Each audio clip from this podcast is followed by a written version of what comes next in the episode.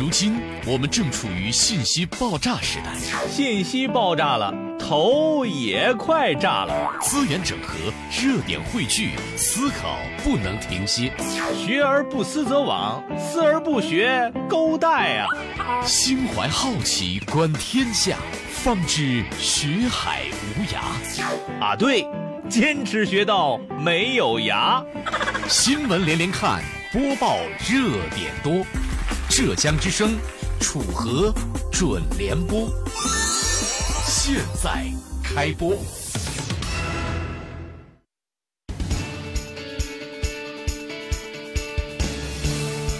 好，各位，您现在正在关注、锁定收听的是浙江之声大型语音互动直播节目《楚河准联播》，在下楚河。这一点段，我们将会关注以下内容：去抽奖，有网友总结，每次抽奖都抽不到好奖，赔钱赔时间。后来才发现，最大的赢家永远是托。看川普，全方位立体式聚焦川普一家。网友认为，这届总统很可能是美国历史上。最搞笑的，求回复。对于无人驾驶汽车，你想说些什么？乘坐无人驾驶汽车，你觉得应该是一种怎样的体验？把您的语音回复发送到浙江之声的微信公众平台，每天发一次，睡觉特别香。不管用，请明天再试。下面请听这次节目的详细内容。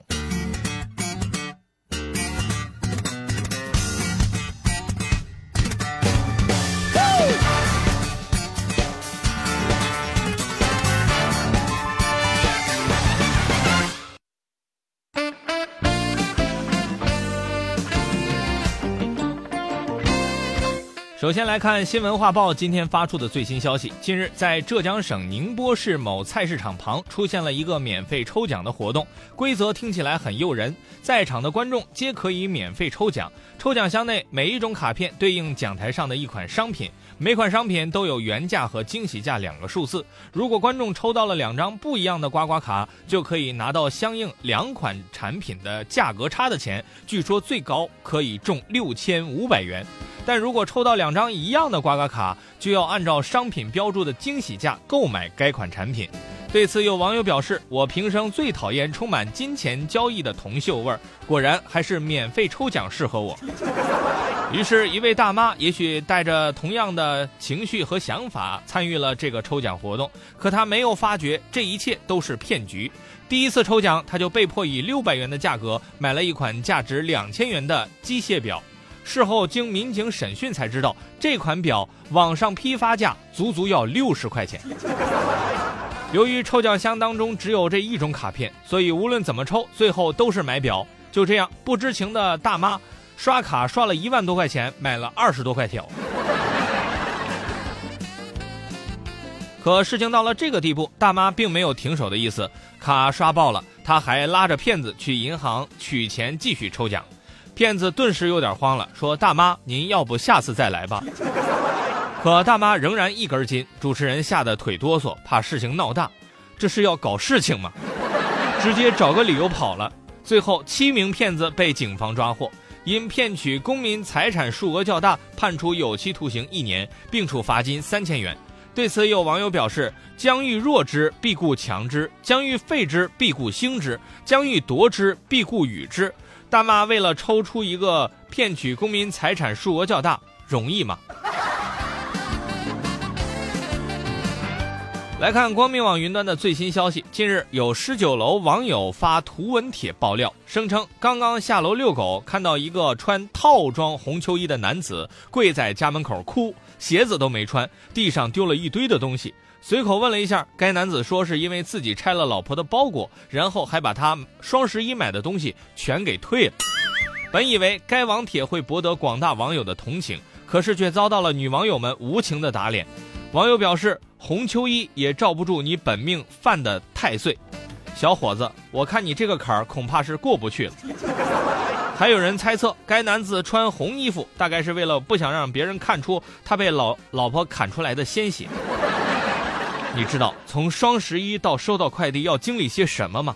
从双十一前一个月就开始调货，货比三家，看了八百多个详情页才下定决心买。双十一凌晨舍弃美容觉，熬个熊猫眼，拼手速、拼人品、拼网速，手指都点破了才结账。等了几个激动的日夜才等到快递，现在连东西都没看到，你居然就给退了，还有一条命，你就知足吧，大兄弟。不过也有网友纷纷指责老婆不对，他们这样说道：“这位女士，请不要把垃圾扔到楼道里好吗？老公没了可以再找，东西下架了可就没了。”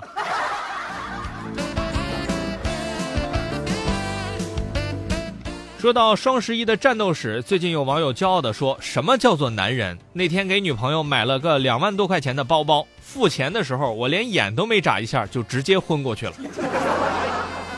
不过现在有一个好消息和一个坏消息要告诉大家：好消息是双十一已经远去，坏消息是双十二正在向我们招手。不过新晋的美国总统川普也许并没有这样的烦恼，最近关于他的新闻还真是不少。据美国。《纽约邮报》的最新报道显示，美国总统大选之后，作为未来第一夫人的梅拉尼亚和他的儿子巴伦也成为了新闻人物。就在上周日，川普团队公开宣布，在明年一月川普赴华盛顿就职时，第一夫人和儿子巴伦将不会随其搬入白宫，而是继续住在纽约。对此，川普说：“很快，孩子上完学就会来的。”对此，有网友表示：“不要骗我们了，这都是借口。”你就是嫌白宫太小太寒酸，他们才想欺负这个妻子梅拉尼亚内心的独白应该是：我才不会让我儿子住在那么小的房间里，他还是个孩子啊。于是不少美国网民感动地说：一位七旬老人为了让祖国富强，实现民族复兴。不惜离家打工，跟同龄的老太太争夺工作岗位，最后拿着一美元的工资，住着一间寒酸的小房子里。儿子、妻子甚至不愿意跟他住在一起，还天天被骂。许多国内网友纷纷的表示：“好心酸，恨不得以身代之。”然而，围绕特朗普。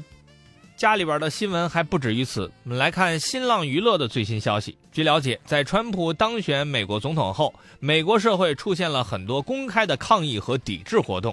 日前，现任第一夫人米歇尔·奥巴马的御用设计师苏菲·西奥雷发表了公开信，表示拒绝为下一任第一夫人梅拉尼亚设计服装，并号召同行加入他的行列，以示抗议川普。对此，有网友表示不太了解美国的社会风俗。但是在我们村儿，一般是先有邀请才能拒绝的。然后，还有人贴出了设计师的作品图，而对于该设计师的作品，有网友进行了简单概括，真的很丑。他们猜想，对于设计师的这一抵制行为，川普一家很可能会发来感谢信。他们甚至以第一夫人梅拉尼亚的视角这样说道：“我不知道该怎么跟你解释，毕竟我只是个模特。”我家儿子和女儿都有自己的服装企业。总之，你开心就好。